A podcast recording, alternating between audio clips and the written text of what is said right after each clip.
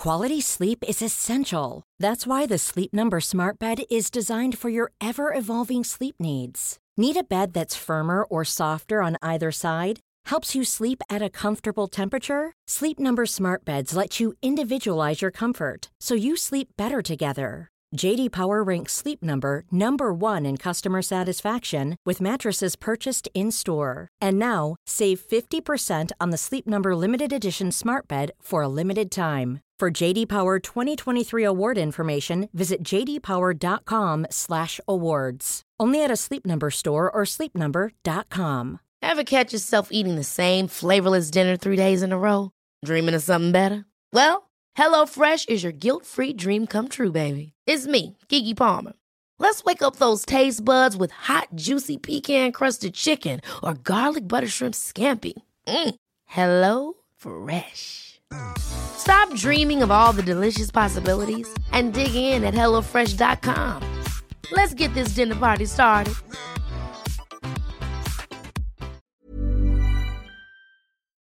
Let me see. I'm John Verhoeven, and I've worked as a cop. I was in forensics. I was in the air wing, world class, and I was a New South Wales firefighter, top shelf. Have I have I left anything out? Nope, that's all I did. Oh wait. When my dad and mum were exhausted from too much death, destruction, and adventure after years in the emergency services, they did something totally normal. They decided to run a funeral home. In this season of Loose Units, you'll find out what it was like to grow up with parents who ran an actual funeral home, prepared bodies, dealt with grieving families, and who confronted death on a daily basis. It'll be harrowing, thrilling, and loose. Welcome to Loose Units Dead Serious. Hello and welcome to Loose Units Dead Serious. I'm Paul Verhoeven, and every week I sit down with my dad, John Verhoeven, because dad used to run a funeral home. Um, I mean, obviously, before that, he did a whole bunch of stuff. He was a cop, he was in forensics, he was a firefighter, basically, just a series of really intense humble brags. But uh, this season of Loose Units, we are talking about Dad's time dealing with the dead in a very, very intense, strange, and I think at times, hopefully, uh, you know, informative way. And Dad, I believe chronologically, we've kind of reached, I would say, the year and a half mark in your time working at Kinsella Funeral Homes. Is that correct? Yeah, spot on, Paul. Okay. Paul, Yeah, correct. yeah. Great. okay. Affirmative. Okay. Yeah, excellent, excellent. Yeah. So, uh, what I would like to do is, I mean, you keep sort of dancing around and mentioning, you know, Mm. I don't anecdotes. dance, Paul. I don't dance. Although, can I just let the listeners and you know Mm-hmm. that when I was an awkward teenager, and I know Yeah. that a lot of people will, I mean, it's a given that teenagers are awkward, but I was very, very tall for my age. Uh-huh. Uh, and my parents thought it was a really great idea to get me to, and I don't know whether I've ever told you this, Paul. I'm, I'm almost tempted not to tell you, but my parents made me do ballroom dancing. Did you know that? It was so bad. Do you think that's where I get my fear of um, choreography? Because I really struggle with, I really struggle with, um, you know, any kind of dancing. Unfortunately. I hate dancing. Okay. I hate it. And I my partners it it's it's worse than going to a murder. No, it's really. No, I'm serious. I was either dancing with now bear in mind I was about 15 and I had pimples Uh huh. um and I was gangly Yeah. Yeah. and my partners were either women in their 80s Mm-hmm. who would move the Zimmer frame Yep. to within close proximity of me Uh huh. or I was dancing with. I can't even bear to think about it. Why my parents thought it would help me in life, uh, it didn't. And the very, very first time I danced with Christine, and the only and the, the first and last time I danced with Christine, I trod on her feet, but Yep. quite badly, Uh huh. Uh huh. and she had to then sit down for the rest of the night. Um, and she's and and if Christine wants to really have a go at me, yeah. she makes reference to my To your inability. Yeah. I've, so yeah, I've, I've uh, in in loose units and electric blue, I make reference to the fact that I dance like a muppet being electrocuted, which is not, you know, which is not inaccurate. So I'm, I'm glad to know that you've passed something down. Excellent, Nothing, excellent. Nothing good, but No. just uh, that's okay. Anyway, so you're a year and a half into your tenure at Kinsella Funeral Homes, and one of the things that you mentioned to me in passing at the start of this season, because you sort of gave me this, you know, like a word cloud of different, you know, different uh, different prompts for different. Yes. cases and different Yep. stories. yeah. And you mentioned one time, you mentioned Rookwood Cemetery, and you said, "Please, Paul, ask me about Rookwood Cemetery. It's it's going to be a cracker of a story." Yeah. Um, now, Paul, why is it that you only ever, ever want to talk about the most traumatic events in my life? because that's the show. You're right. Good point. Good point. Right. So I'm googling Rookwood Cemetery right now because I'm very curious as to where Rookwood Crematorium, Rookwood, uh, Rookwood Cemetery. Is that right? Mm. Yeah, massive. The size of a small suburb. It says it's in Lidcombe. Correct. Okay. Uh, I mean, have a it's- look how big it is. Go to Maps. Go to Yeah, Google Maps. Yeah, and listeners, feel free to do this along with us. So, uh, Hmm. oh, Jesus fucking Christ. It's incredible, isn't it? That's really okay. So it's at the back of the University of Sydney. Um, uh, Dad, that is extraordinarily big. It's I mean, it's got like it's got its own ecosystem. I- I'm looking here. It looks like. I mean, okay, just to put it in scale, listeners, there is a golf cl- uh, there's a golf course next to it, and the golf course is about one, I would say one tenth the size of this. Of. Hmm. no, It- it's it's. God. I think it might actually be a suburb. It is. No, it's the size, Paul, of. Um, have you ever heard the term "big you bet your oil rig"? No. I just made that up. But Did you? um, and it's got nothing. I mean, it's big. So, would you like me to sort of give you a bit of a lead in? Yeah, and, and feel free to kind of, you know, paint us a real picture because I'm assuming this story, first of all, I, I don't know if listeners have gotten a handle on this yet because I know I haven't. What time are most funeral services held at? Morning or afternoon? Um, generally speaking, in the morning, Okay. um, when it's getting towards the hottest part of the day, particularly in summer when the sun's Mm-hmm. right above and everyone's wearing black. yeah. And it's really, really great because the black absorbs maximum heat at that time of day. How's that great? And I'm being facetious. Oh, okay. Yeah, okay. I'm so just everyone's perspiring. Yeah. everything about it. I mean, what I would like to do is I would like to do nighttime funerals. That's spooky. Hmm. Well, good point. That'd be super spooky. I Super mean, look- spooky, but cool. Yeah, absolutely, super cool. Or just you know have them in the winter. I think um, I am genuinely looking at this, and the map has given it a name in the same font and size and prominence as Strathfield, uh, which is next to it, and Berala. And I mean, what I'm saying is, I'm pretty sure Rookwood Cemetery is a suburb. So, so let's start at the very beginning. Talk us through this day of yours from the beginning. Well, I had done funerals at many, many cemeteries, as you and the listeners are quite aware. Hmm. And I had never done a funeral, as in me being the conductor, Yeah. in its entirety at Rookwood Cemetery.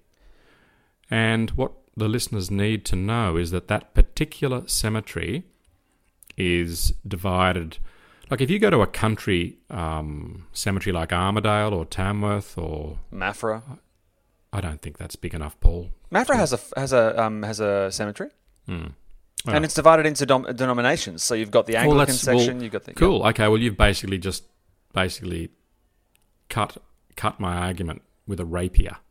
Because what I was going to say, let's maybe we should go smaller, like maybe Uralla, Yeah. uh, the home of Thunderbolt, and mostly, um, I mean, if you were of the, if you were, for example, Jewish, and Yeah. you died in Uralla and you were going to be buried in that town, I don't think they they would have a Jewish section, um, and I don't think they would have um, in certain cemeteries a Muslim section or a Anglican section or a Methodist section or a Uniting Church section or Catholic or I mean, what other religions? There's there's there's there's Hinduism, there's Ta- Tao Taoism, all these different religions, and they like to, when they can, have them in specific sections.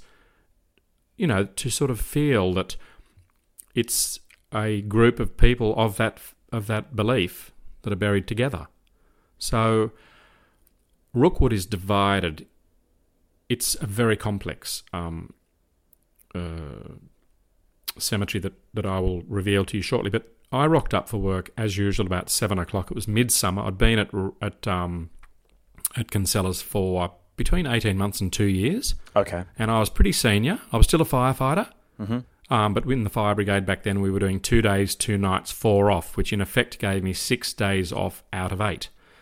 And occasionally, I would either have the hearse parked in the side station near Manly Fire Station, or I'd have perhaps a black limousine, depending on what the duties were. And on this particular occasion, I rocked up. We, you know, I, I went over to the mortuary, and we um, we got the deceased, made sure that it was in fact the correct deceased, which is Yep. always a uh, you know that's a good way to start the day. And uh, it was a big production. We had a full crew, so we had a series of black limousines. In fact, on that particular occasion, now we had two um, Ford LTD black four door uh, limousines. Mm-hmm. Um, and boy, oh boy, didn't we charge those out at some exorbitant fee. Sure. And then we had the black hearse. Now, the hearse generally had two people, but occasionally three. And as everyone knows, in that sad story, when I picked up that particular minister, we squeezed, so we actually managed to get four in the front. Very unusual. This was a particularly hot day. From memory, it was approaching, it was probably about 36, 37 degrees, so approaching 100 Fahrenheit in the old, in the old um, temperature Yeah. and we got everything ready. Um, made the name plaque, which we used to s- sort of have this special little machine where you'd scribe their name. That was quite an interesting process. And then we, we got everything ready, casket cover into the back, uh, got the crew ready. And one of the things we had to do on this particular occasion is we had to go via a hospital. And that hospital was St. Vincent's. And we were picking up the wife of the deceased. So that was pretty weird. Why were you picking her up from the hospital? She was in hospital. Uh, what for? Do you remember? Um, she, I just remember she was pretty crook. Uh, and one thing that really, really shocked me, Paul, that day is that when we went um, to pick her up, we had the hearse and two limos because we were picking up quite a few of the family at various places in Sydney en route to Rookwood. Now, no one had told me that this particular woman was on oxygen. So she had an oxygen cylinder on a sort of a, a makeshift trolley, Yep. and that she was wheeling it around. So we picked her up. She was she already looked pretty stressed. So she's got the funeral. She's on oxygen, and it's Yeah. bloody hot. Okay. And these things, I mean, first of all, um, how big are these oxygen cylinders that you, she's got? Well, this particular cylinder would have been. Um, now, excuse me, listeners, I'm going into imperial measurements, but it would have been around about two feet high and maybe five inches in diameter. okay. Um, and it was on this sort of little trolley, but we had to get her into the car. So we got her into the car first, and, and just um, imagine if we had have shut the door and forgotten about the cylinder. Yeah. Imagine if we had have driven off, dragging the cylinder, which then may have gone under a, a lorry and exploded. I know my imagination's running away with me slightly, Paul. That's fine. No, But- it's good. No, but I like to sort of, you know, think on the run. Hypothesis. Um, but then we had to get her cylinder into the, and she was in the back seat, and so she was sitting there with her cylinder, and she's uh, breathing away, which is always good. Um, even though I did know CPR, so if there had been an emergency, uh, I could have then we could have pulled up. I could have dragged her out of the back and commenced CPR. well, you'd have to have someone else carry her um, her tank out so that it didn't kind of bungee out and True, whack true. her in the head. Okay. Oh, good point. Yeah. Um, the imagery, Paul, is is refreshing. It's good stuff. Um, now, then we went to a couple of other locations. We went to a place in Strathfield and we picked up a few more members of the family. And then, I mean, are you any good at reading maps, Paul? Uh, well, as listeners will know uh, and readers, I don't. I mean, I don't drive, so my uh, my experience reading maps, and please don't mock me roundly, Dad, is primarily in video games. But in my defense, video games do, do force you to very quickly learn an environment while you're being shot at. So I think I think I have some modicum of being able to read maps. Hmm. And of course, when Tegan and you go on holidays um, Yes, to it's all- places it's like all- Maffra, you would be the uh, the navigator. Oh yes, I mean, but when we go overseas to Europe or whatever, it, we literally just start walking in a direction, pull out Google Maps, and just explore. So I think, yeah, maps. I dig maps. I don't. Uh, one thing I cannot do is the you know the um the old Kenneds, you know the like the the big Oh. book that you used to have in the Yeah. back of every. Yeah, I, I Yeah. can't do that. No. When I was in the police force in the air wing, I was um, we'd have to navigate. Mm. So we'd be telling the pilot at Mm-hmm. night time sometimes Yeah. where to go. Now, when you look down on the city at night time, you see all the, the street lights, but like parks, golf courses, cemeteries are identifiable by their blackness.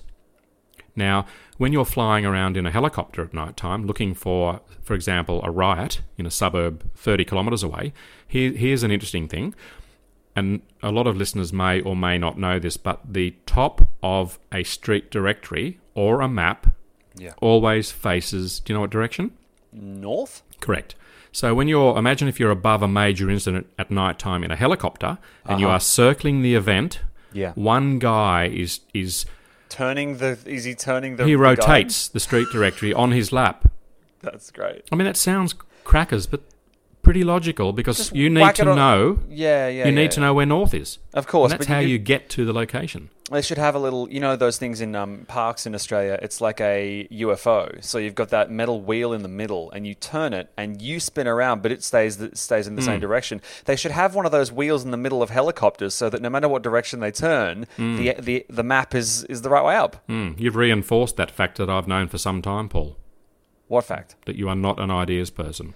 Fuck Okay. you. Um, all right, so we we I'd never been to Rookwood. I was in charge. We had a Yeah. very very big cortege. I think the How- word is is that the now- word? Shit, it's like now- where you've got hundred is it- cars or so. Oh, I thought you meant a cortege, like a corsage, like the thing you give your. your. No, I think your- it's a cortege. Now, you as the bo- as the vehicle bearing the well, you're not in the vehicle with the body, are you? No, are no, you? No, but you are Well, I, of. I, I sorry, I was in the limousine for a while, but then when we got to the cemetery yeah. and made our way to um, an office, I then swapped over. I then got into the hearse. So there's like a hundred cars of At least a 100 cars, yep. for a huge, huge service in a cemetery the size of a suburb. Correct, You are yep. in one of the cars at the front with the wife of the bereaved. She is On on oxygen. oxygen. Yep. Uh, and then you switch cars before heading further into the bowels of this labyrinth, and you switch to the car, the hearse, right? Okay, but here's the thing, Paul. Before I, I, so I get out of the limo. I get one of the guys in the hearse to then take over the limo drive. Yeah. I needed to be in the lead car, which was the hearse. Do you know why I needed to be in the lead car? Because it's the cool car. Well, well, that's debatable.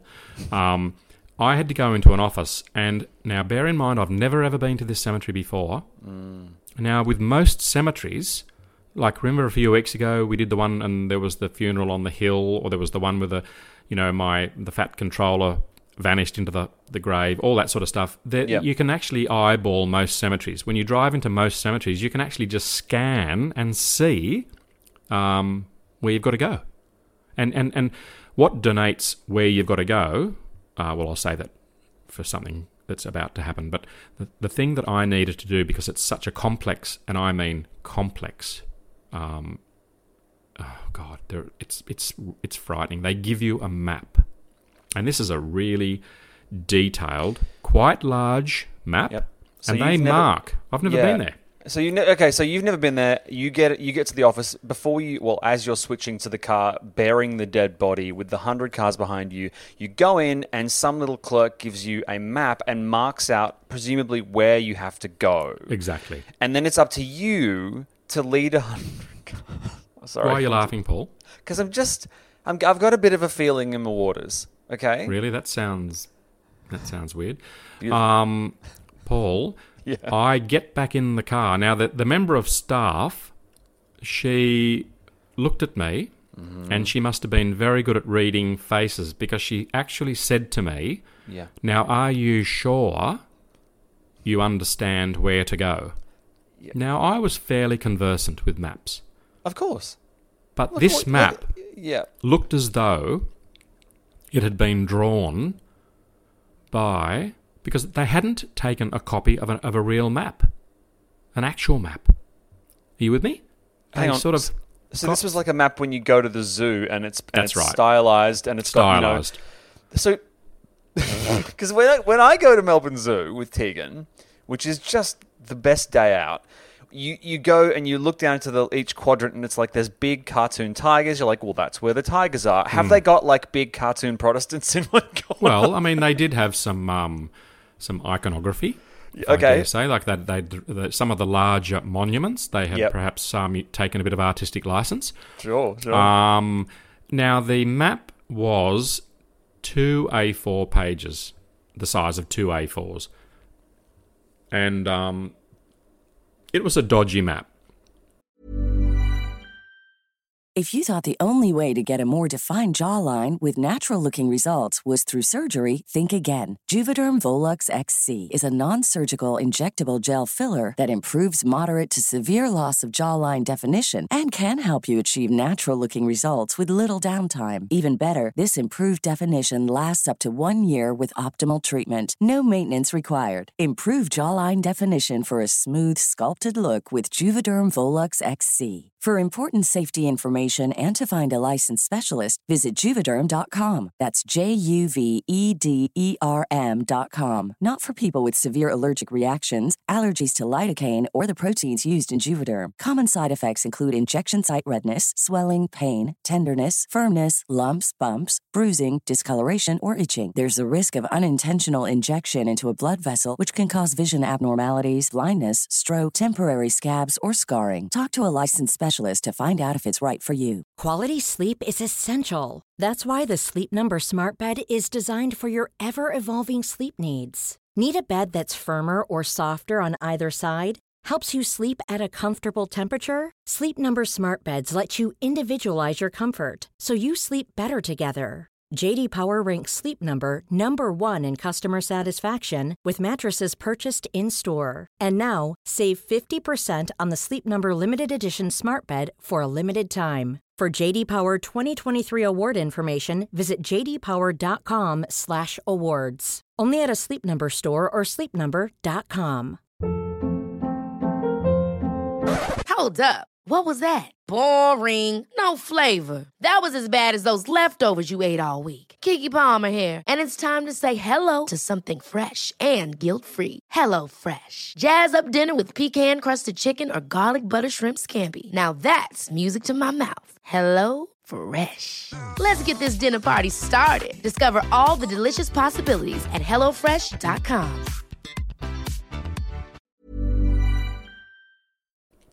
Um, it was kind of a map. It gave you a sense of where to go. Uh-huh. And I remember getting back in the uh, the hearse. I'm wearing my stupid uh, outfit. Um, I was incredibly hot.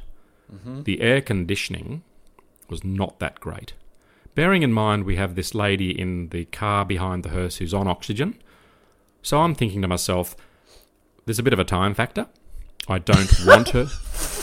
You're not going to space, like Paul, I didn't want her to run out of oxygen. These are the things I think about. you don't carry spares in the in the back. I'm not even answering that question. All right, great. Um, now, bear in mind, Uh-huh. at least 100 cars. And they're all just idling. So some of them, I think, I'm thinking they're going to overheat. Because cars like- used to overheat, Paul. Yeah, but it's like the it's like the film clip from REM's "Everybody Hurts." Like you stall in the graveyard, and suddenly Michael Stipe's walking up to see what the fuck's going on. So you've got it's hot. It's hot at this point. What what time do you think it is as you start heading into the to the graveyard? About 11.30. Oh, that's primo. Th- Yeah. That's a bad time to have a body in a Yeah. box. Yeah, and it's in the early early 90s.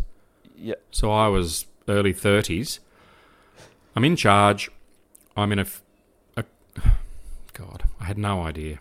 Anyway, look, I'm looking at the map. Mm-hmm. S- the sweat is dripping off my, and I sweat a lot. Yeah, I'm me a too. I think and it- some that- of the sweat was dripping down on the map, and then the the little streets Yeah. that were inked were starting to run. Piss off. So the ink was literally, it was starting to, it was becoming a very, very bad experience. I had a sense of foreboding where I knew yet again that something bad's going to happen. But I tried to compose myself. The staff were great. There was Adam Kinsella, uh, son and heir to uh, aforesaid business. Aforesaid? Yes, Aforementioned. That's Aforementioned. it. Yeah. Yep. And um, there was a really, really nice guy, and, and I know you're listening. Um, this particular guy that I'm going to mention, but and I don't. And he's the he's look he's he's just a, a bloody good bloke, but he had um, a glass eye. One of my colleagues. I- I've never mentioned that before, have I? Huh. Uh, no. and he listens. He's living up in Coffs Harbour now, I, I believe. Um, so it's the three of us, and then we've got two uh, black limousines behind, um, and and then behind that at least hundred cars Okay. idling, and then uh, and some of those people, I remember looking down, and the line of cars actually literally went out of out of view. I'm not saying it went to the horizon, but it went a long way away, and I remember distinctly some of the people had their windows down. Now, what does that tell you? That they are. Had no air extremely hot. conditioning. They had no aircon, and and, and I felt sorry for them as well. Now I sit down and I start studying this map, and I'm thinking, geez, it was it was very stressful. Again, it was one of those moments in my life where uh, I just kind of wished I wasn't there. I wished I was on some deck chair in Vanuatu, just chilling. Sure. But I wasn't, and I had to bring myself back to reality and think, okay, John, you have no one to assist you. You're Yep. on your own. So I said, proceed, uh, and, and, off we went. And we're driving very slowly. Anyway, what happened was I misread the map and I took the hearse, which is a very long vehicle, into a tiny, tiny cul de sac. And then I realized, but the problem is when you stop, the second car stops a microsecond later. The Yeah. third car stops a wee bit later than that car. By the time the hundredth car has stopped, it's it's like a caterpillar that runs into a brick wall.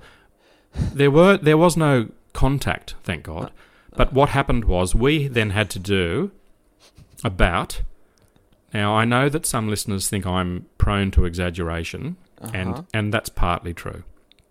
But I'm just going to say to the listeners I reckon we had to do a 30 point turn Because you're segmented like a caterpillar. we were locked in. It was a nightmare. The sweat, the heat, the stress, the woman on oxygen, the hundred cars. By the time we righted this particular shitstorm, we then had to do what I would only describe to you and the listeners as the drive of shame. Uh, back the way you came. We had to go back, but as we drove out of this Yep. tiny cul de sac, Yeah. I looked straight ahead. I knew I could feel the burning glares of all the people that had to, they couldn't do. Can you imagine a hundred cars doing a 30 point turn? No, no. They had to then do the drive of shame into the same cul de sac. But they, fortunately, being a lot shorter, hmm. negotiated quite well. But as we drove out of this cul de sac, I was probably 10 inches from the faces of the passengers in Oh, all the cars. Oh, it's like a drive-through. No, it- it- I had to, we had to then drive past the hundred cars. Now they were unaware of where they were going, but they Hmm. then became aware that the hearse was leaving the cul-de-sac, and they in turn would have realised. And people are starting to get the shits. But I'm some of them stressed. Some of them wouldn't know, right? Because they're just They're just going for the drive. If you're grieving and you're hot and distracted, you're kind of on autopilot. So maybe the moment they realise that they've been they've been furked is the moment they head into the cul-de-sac and And they, there's a sense of acceptance. Oh, and res- once you accept and resignation, and once you accept that uh, the, the the the director of this particular funeral uh, company has got no fucking idea what he's doing, and is an idiot, and perhaps is a part-time clown, then they can go well, you know, and they and some of them accept that. Some of them Hmm. just go, we basically think you're a moron. We're never using your company again, and you're a, you're an idiot cretin. And and the wife of the bere- of the deceased I was running out of air. well, I assume that. Well, obviously she's running out of oxygen. I So- mean, she has to be because But ev- every only a- moment, every moment that you are, I mean, this is like a deep dive. This is like you know cave diving. Like every moment you spend underwater, so to speak, or you know, like in the in the depths of this of Rookwood Cemetery, is another minute that her oxygen is expiring. Mm. She is literally on the clock. So as. On the this, clock. As this um, debacle unravels, okay, so you've done the drive-by shame sushi train thing. Yeah, yeah. Do you then have to go back to the entrance to re- Now, reorient Paul, yourself? Paul, I'm Yeah. so glad you mentioned that because then I experienced Yeah. what I would describe as a minor miracle. It was divine intervention. Oh. the hand of someone reached down and said, John, it's all going to be okay. And I, I had a sign. And do you know what that sign was? The foot from Monty Python? No, what happened was I looked over to my left and I saw a sight that made me feel that I was going to be um, saved from this shit situation. And there were these amazing, wonderful, uh, and very astute, might I say, gravediggers. And there they were, waiting in the distance. And they had watched this entire procession, and they, I, I think they would have really got a damn fine belly laugh watching this unfold. And then I realised that um, that's where we had to go. But there was a minor problem, not a major problem, uh, because I got a bit excited at that stage, Mm. and I thought I'm not going to use the map because I can see them, and I thought to get there really quickly. Hang on, hang on, hang on. Why are two grave diggers a sign that you're meant to be going because in that direction? because they realised that we in fact had the body that they had oh, so they they they waved you over or something. waved us over. Oh, you didn't say that. I thought just Sorry, that- sorry, mate. No, that's no, that's fine. I'm Yeah. just I was curious as to how the presence of two men in a graveyard was some sort of divine. Okay, so they're literally going. and they "Hey," waved us. They were waving at us. like idiot And- over here. And I wound the. Uh, I didn't wind. Sorry, that's. I'm used to my Ute, which does not have electric windows. Mm. But I actually pressed a button, and the window magically went down. Yes. And I stuck my hand out, Uh-huh. and I re- I returned. I reciprocated uh, the wave. Sure. And then I said to my driver, I said, "Look, this is this is good. Let's let's head over there." But the thing is, Paul and listeners, that we basically um, these were not all-terrain vehicles. Uh, it was not a four-wheel drive hearse. I don't know if there is such a thing. Um, and we made our way. I, I'd like to say cross-country. Yeah. Um, we didn't always use the Roads. uh, the roads. They weren't hang on. roads. They were kind of tracks. Uh, You so you, wait wait wait wait. I, th- I don't want to, if you'll forgive the pun, bury the lead here. Um, you took a convoy of 100 cars, the foremost of which was bearing a dead body, off road Hmm. in a suburb-sized uh, graveyard. Mm, because my paramount uh, concern Was was, getting was- there. was getting there, but also the misery and the heat and the uh, all, all, all those problems Yeah. are behind me, physically behind me. As are the cars. So when you say off road, I'm immediately picturing you in a Fast and Furious No, Vin very Diesel very slow. So you're not like bulldozing over graves. No, no, no. We didn't run any graves over, but we neg- we negotiated around a few. We went up a few gutters, um, but we we basically went as the crow would fly. In Well, other the- words, in, in the shortest practicable practicable route. But the point is, the problem there is that the crow could fly over the gravestones, whereas you had to drive through them. the thing is, Anyway. ev- that even if you could pull off the maneuver, even if you could thread the needle, I guarantee you, one of the hundred cars would have just skewed a little bit to the oh, left. definitely. It's just But Paul, um, do you know what I wish I had at that point in time, apart from a gun? I wish I'd had a hover hearse. A hover hearse. Yeah, and we could have just hovered over everything and got to where we needed to go. But eventually, yeah. eventually, Yeah. it was getting near midday. Yeah. Um, we got over to these uh, these two guys, and they had prepared freshly Mm. the uh, the hole. Now, uh, I I distinctly remember the family name, and I'm going to use the family name. The family name um, was Benedetti. Uh, they were from uh, somewhere in South America. Uh, terrific, terrific family. I mean, I didn't know the guy in the back. He was he'd passed away, Of course. but I, I I'd had a, a bit of a discussion um, and felt a minor affinity to the elderly lady on oxygen. Of course. And um, she wore a veil, which was very traditional, so I never really got to see her face. Right. That was a bit weird. Um, and I go over to these grave diggers, and I literally, I, I felt like um, prostrating myself. I felt like dropping to my knees and kissing them. I was so excited. Yeah. And I said, guys, you have just saved me. And they said to me, um, oh, great, look, um, what's the, uh, you know, let's just confirm the name of the deceased. And I said, yes, it's uh, Mr. Benedetti. And they looked at me, and all the colour, um, well, the colour ran out of their faces, and no. the colour ran out of my face No. Because it was not for it was not our funeral. Oh my god. Hmm. So you've. A hundred cars are stopped. Oh my god. And literally, some of the people actually couldn't even get out of their cars because they would have stepped on graves. Yeah. Paul, God, I can feel my chest tightening. no, seriously, it was so upsetting because you know what we had to do then? What? Well, we had to go. We, I had to walk, not drive. I had to walk the line of shame past, and I had to go to the very, very back car, Because they're the front car now, right? and but no one could turn around. Right. Uh, Everyone had to reverse. And there were some people in that cortege that couldn't, they were not that good at drivers. yeah. Okay. I mean, I reckon some of the people there had got their license off the back of a Kellogg's cornflakes packet.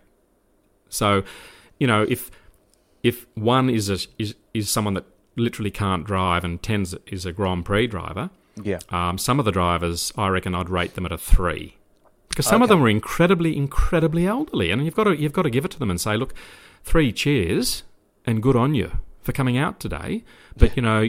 You're 80. Your your wife's 85. You're in a in a shitbox car that's overheating. Now is not already- the time to be. Yeah. This is not the Dakar Rally. Like. no, and then I, I have to ask. So I had to kind of project manage a hundred cars reversing, and it was just, it was bad. Sure. That's probably the greatest, the greatest stuff up I've ever made, and it was on. terribly embarrassing. Hang on. How did it? How did this thing end? Did you oh get well, we to? We eventually hmm. when now all those cars that that reversed, they then had to reverse out and go over to imagine going to your left Yeah. if you're reversing. Mm-hmm. They had to let us out. Then we, do you know what I did? I went back to the office. I drove back to the office, and Right. everyone still followed me. Every single person that day, they were like in a trance. They were like zombies that were driving Dodgem cars, and wherever I went, they went. If I had of, um, oh look, what no matter what I would have done in the hearse, they they were just because they kind of feel that they need someone to follow. Yeah. Um, and I went back to the office, and by that time, the office had been notified of this this pathetic, monumental fuck up. And and how's this sound, Paul? The lovely, lovely Clark came up with a brainwave Mm-hmm. and said, "How about she um, go in the hearse and direct everyone to the location?" And that's what she did. And then she, in the heat of the midday sun, uh, walked back. God knows how. Look, it could have been a kilometre. She made her way back to her office, and we finally got to bury this um, Mr. Benedetti And um, to this day, I've, I've never seen the wife's face because, as I said, um, it was shrouded in a black veil. And um, there she was, you know, um, dragging her little oxygen bottle. And it was kind of a bit sandy. Right. And she ga- she stood around, and you know, I could I could we got through the service, and it was all very somber. Um, everyone was sweating. Um, my clothing was pretty well wet. Um, I was sweating into my shoes, and um, I uh, I could hear her breathing. I uh, which was a bit disconcerting, but it was good in a way to know that um, throughout the process she was still breathing. And uh, then we got her back in the uh, in the limousine, and I took her back to St Vincent's and uh, said goodbye. Um, and then I just stood there watching her, and, and, some staff came down, and they then took her back into the hospital, and uh, that was a a dreadful, dreadful day. Um, yeah. Jesus Christ. Uh, or whichever denomination of deity, you know, saw fit to kind of befuddle you on that Mm. specific day. Dad, that's a that's a very good story. That's um and just as a quick uh, thing, if anybody who was there on that day, who was part of that cavalcade of cars, remembers that day, feel free to get in touch because I would love to hear someone else's perspective on this insanity. Well, look, that's all the time we have for this week's episode of Loose Units uh, Dead Serious. Thank you so much for tuning in again. It's been an absolute bloody pleasure. And also, Dad, Electric Blue has been out for, I think, a month now. So if you haven't already got your copy of my second book, please do feel free to grab it. Oh, and if you have read the book, leave us a review. Um, go to Goodreads, wherever you got the book. Just you know, post about it on socials. Let's spread the word. Let's really kind of share the love. Um, I, I really appreciate all the kind words about the book as well. So we've got a really amazing loose ends planned this week. It's going to be, as Dad promised, extremely grim. So make sure you are strapped up and buckled up and safe and ready to go on Friday because it's going to be huge. And Yep. we'll see you then for more loose units. Cheerio. Ever catch yourself eating the same flavorless dinner three days in a row? Dreaming of something better? Well, HelloFresh is your guilt free dream come true, baby. It's me, Keke Palmer. Let's wake up those taste buds with hot, juicy pecan crusted chicken or garlic butter shrimp scampi. Mm. Hello Fresh. Stop dreaming of all the delicious possibilities and dig in at HelloFresh.com.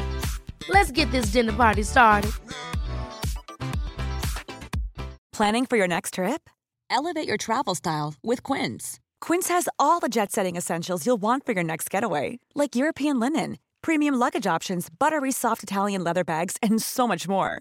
And is all priced at 50 to 80% less than similar brands. Plus, Quince only works with factories that use safe and ethical manufacturing practices. Pack your bags with high-quality essentials you'll be wearing for vacations to come with Quince. Go to quince.com slash pack for free shipping and 365-day returns.